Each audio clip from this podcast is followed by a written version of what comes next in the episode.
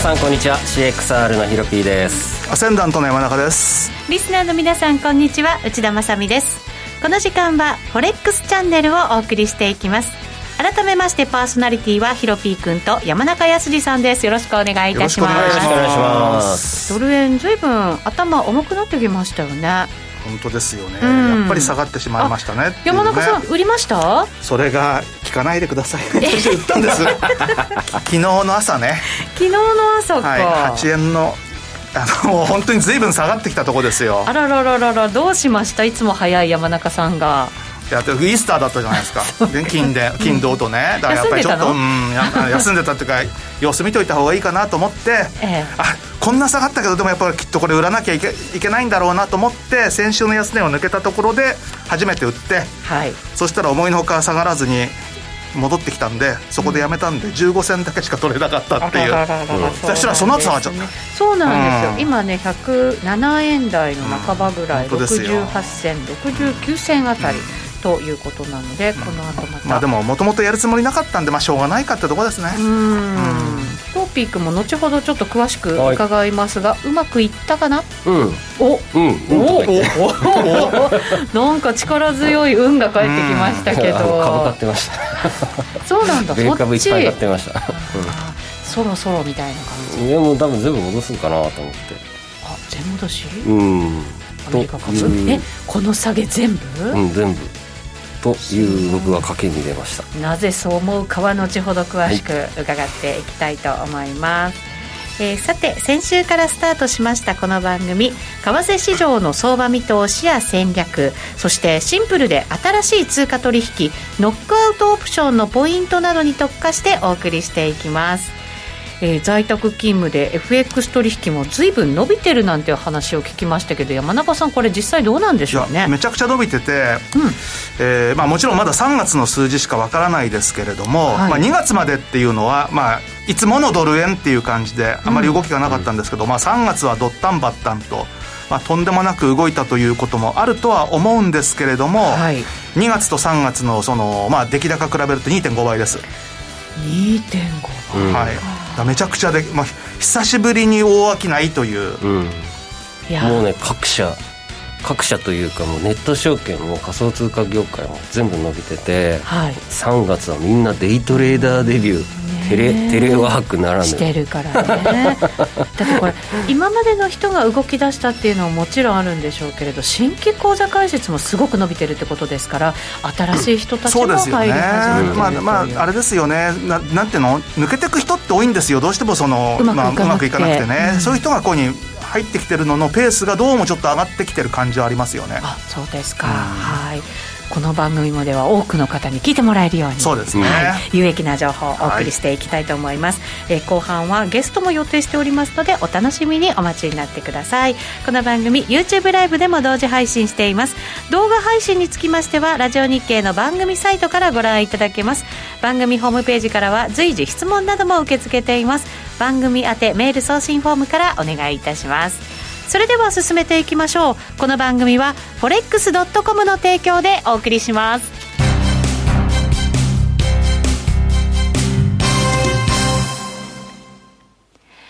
ノックアウトオプションが目標へと導く。よりシンプルな新しい通貨取引。forex.com では柔軟な証拠金設定、リスク限定、簡単なトレード設計のノックアウトオプションの取引が可能です。最大損失を限定し、高い資金効率を利用しながら、利益獲得が狙える画期的な商品で、1000通貨相当から取引いただけます。ノックアウトオプションならリスクをコントロールしながら機会を逃さない、トレードに優位性を、ノックアウトオプションや FX なら forex.com でぜひお取引を。講座のお申し込みや詳細は forex チャンネルの番組ページをご覧ください。外国為替証拠金取引及びオプション取引は、元本及び収益が保証されているものではありません。FX 取引は、レバレッジを利用して、取引代金に比較して少額の証拠金で取引を行うために、相場の変動による価格変動や、スワップポイントの変動により、思わぬ損失が発生する場合があります。お取引の前に契約締結前交付書面などを必ず熟読し、取引の内容、危険性などをご理解いただいた上で、ご自身の判断と責任にてお取引ください。ゲインキャピタルジャパン株式会社、金融商品取引業、関東財務局長、金賞第291号。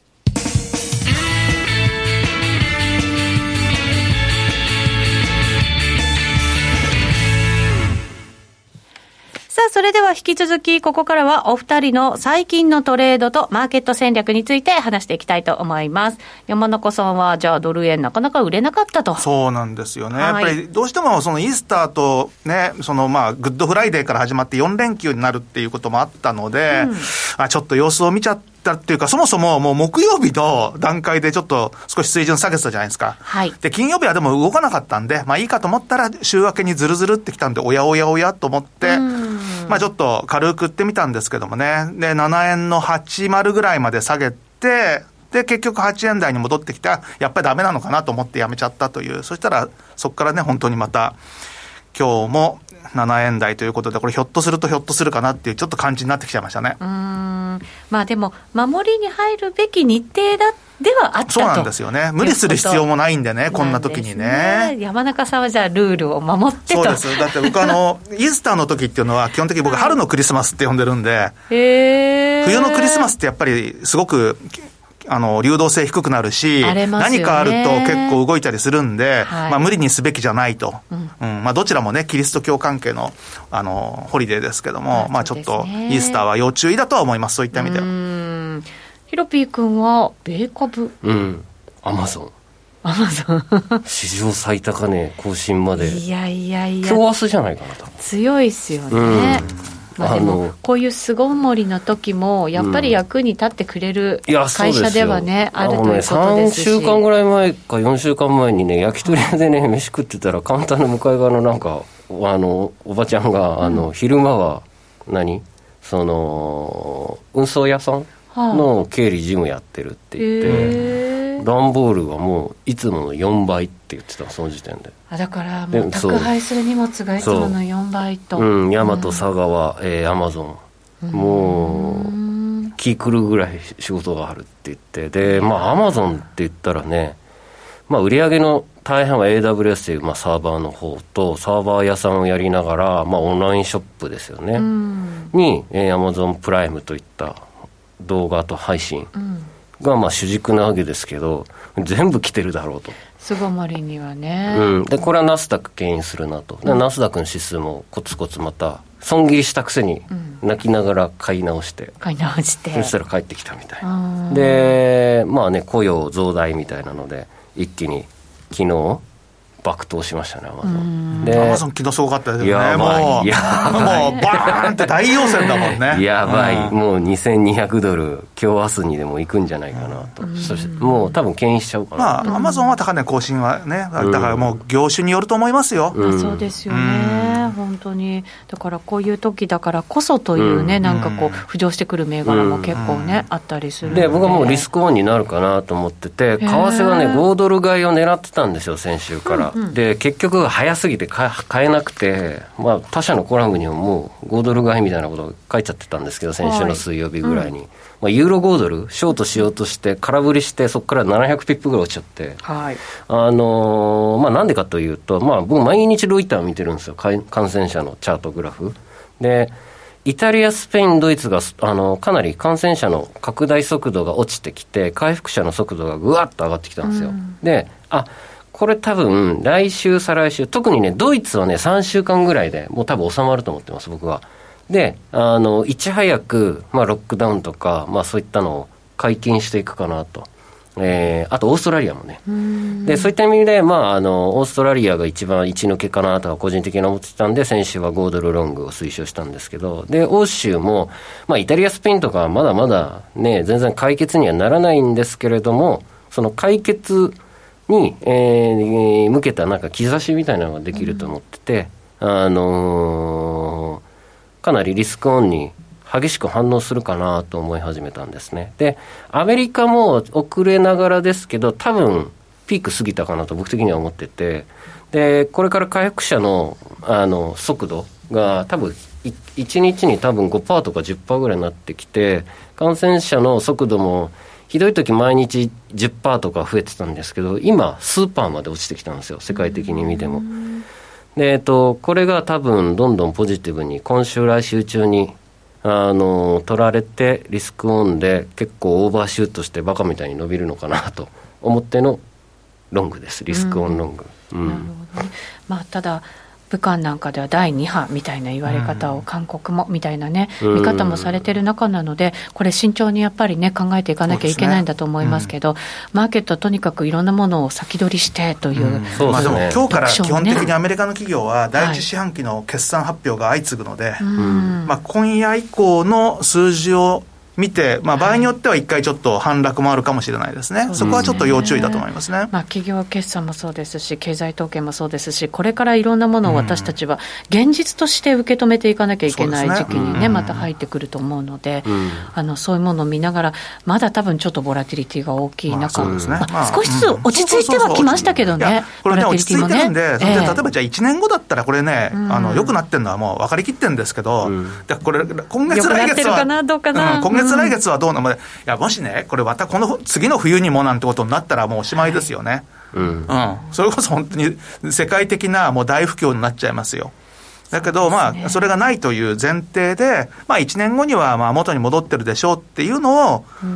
まあ、要は。願いたいですけどね、うん、来月とかはどうなのっていうと、ちょっとまだそこまで楽観的にならないかなっていうね。これがだから、まあ、その収束していく、回復していく速度にもまたよって、全然そ、の先の未来ってこう、変わってくる感じがね、うん、本当にこれ、最善で終わればですよ、うん、そしたら本当にこれだけお金じゃぶじゃぶにしてるわけですから、うん、やっぱりね、元に戻っていく勢いって、もしかしたら出てくる可能性もね、グローバル緩和ですから、そうそうそう、ね、中央銀行日銀 FRB、えー、と ECB で600兆円ぐらいじゃないかな。もうね、とんでもない金額でね、そう、だから、あのー、本当にこのウイルスの問題が収まったら、うん、その後やってくるのはバブルの可能性あるんでね。超絶バブルですよ。うん、で、だから僕なんか本当に、それこそ新幹線なんか今乗ってないじゃないですか。うん、で、JR 東海なんてすごい安いわけですよ。うん、だけどこんなの絶対元に戻りますもん、きっと。うん、あの、まあ、人が動け人が動けば。だから、人と物が今動かなくなっちゃって、まあ物はね、動かしてくれてる人がいるからあれなんですけども、まあでも基本的にそういった移動が今止まっちゃってるので、このあたりが収まってきたら、本来、ちゃんと収益を上げてる企業の株は戻ると思いますよ。うんそうですね。だから、ちょっと傷が深くならないうちに早くというところがね、ねはい、一番大事なのかもしれません。えー、以上、ここまでは、ウィークリーマーケットストラテジーでした。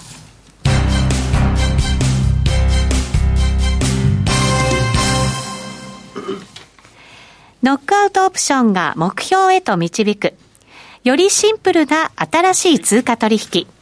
forex.com では柔軟な証拠金設定、リスク限定、簡単なトレード設計のノックアウトオプションの取引が可能です。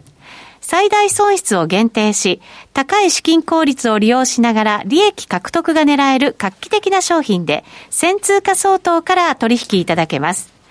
ノックアウトオプションならリスクをコントロールしながら機会を逃さない、トレードに優位性を、ノックアウトオプションや FX なら forex.com でぜひお取引を。講座のお申し込みや詳細は forex チャンネルの番組ページをご覧ください。外国為替証拠金取引及びオプション取引は、元本及び収益が保証されているものではありません。FX 取引は、レバレッジを利用して、取引代金に比較して少額の証拠金で取引を行うために、相場の変動による価格変動やスワップポイントの変動により、思わぬ損失が発生する場合があります。お取引の前に契約締結前交付書面などを必ず熟読し、取引の内容、危険性などをご理解いただいた上で、ご自身の判断と責任にてお取引ください。ゲインキャピタルジャパン株式会社、金融商品取引業、関東財務局長、金賞第291号。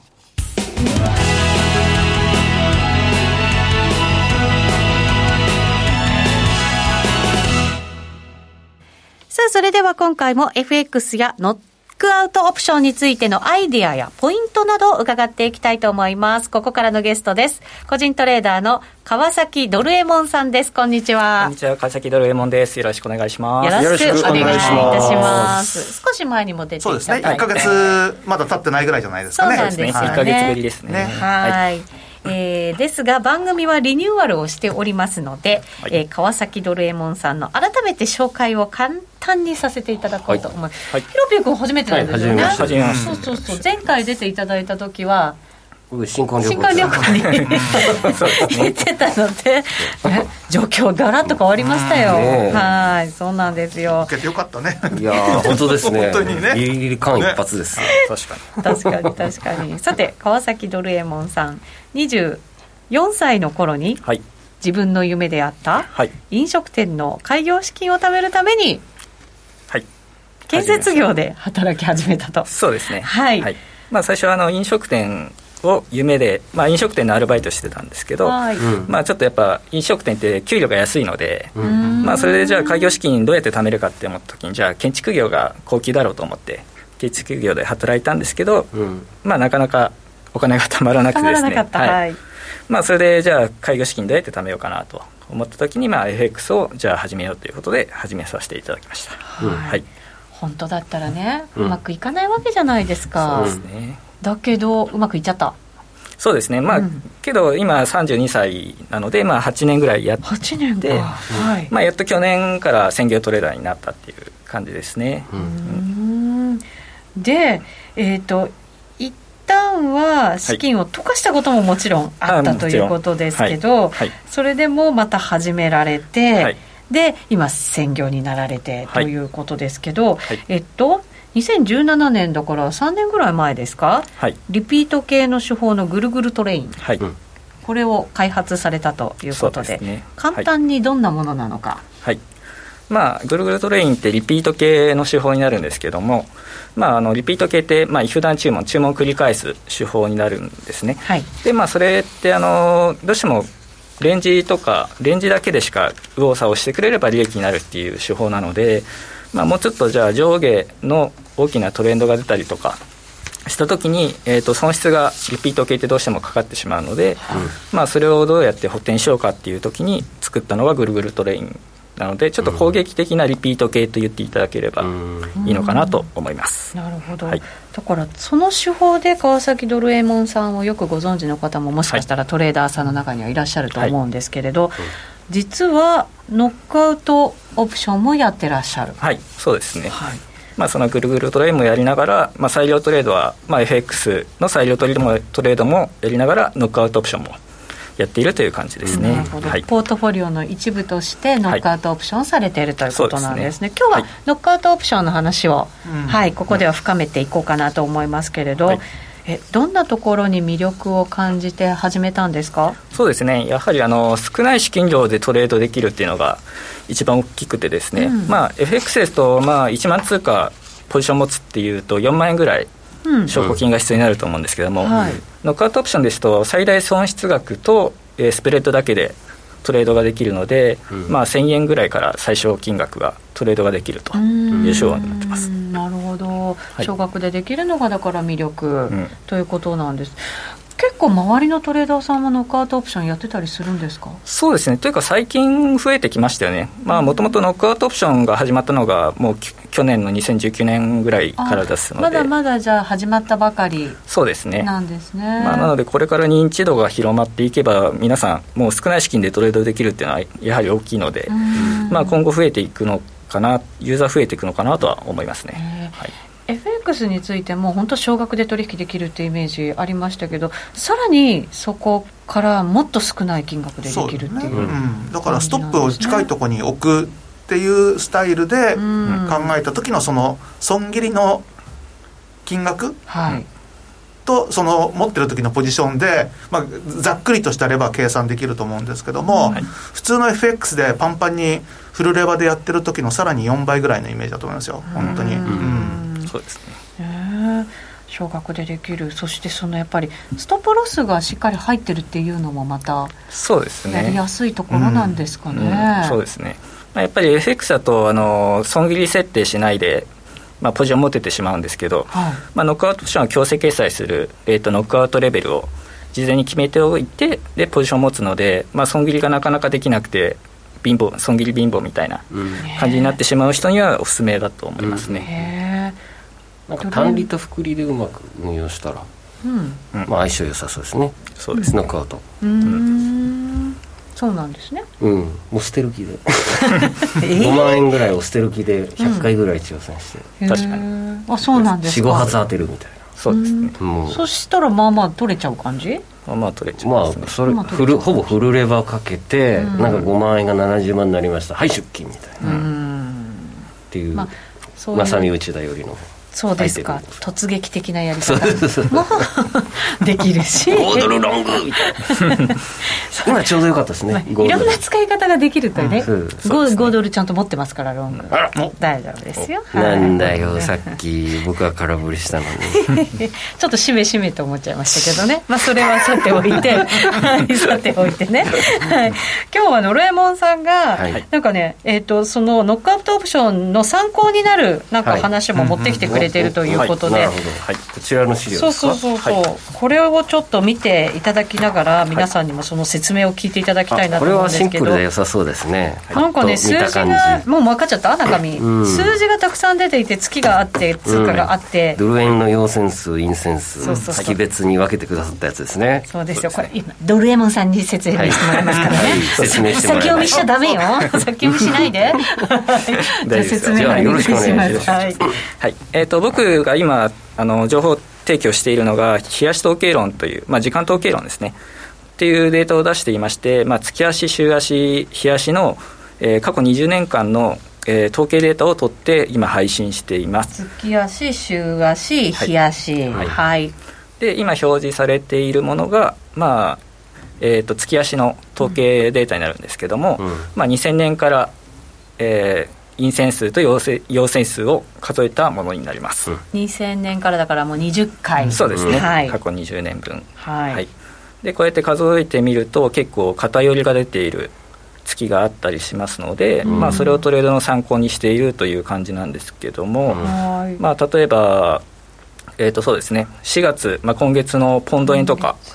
が、はい。はい、えー、過去20年間の陽線数が15回と過去20年間中、はい、結構偏ってるもんですね。これは知らないですね。4月上がりやすいんですねポンみたいですね、はい、面白い。きっとなんかね需給的な理由もあったりとかしそうな感じしますけどね、うんまあ、その辺の理由が僕もちょっとあまり分かっていないんですけども、うん、まあ、過去の統計上はこういうデータが出ているという感じになっているので、まあ、今月とかはよくポンド系の通貨ペアをノックアウトオプションで触ったりとか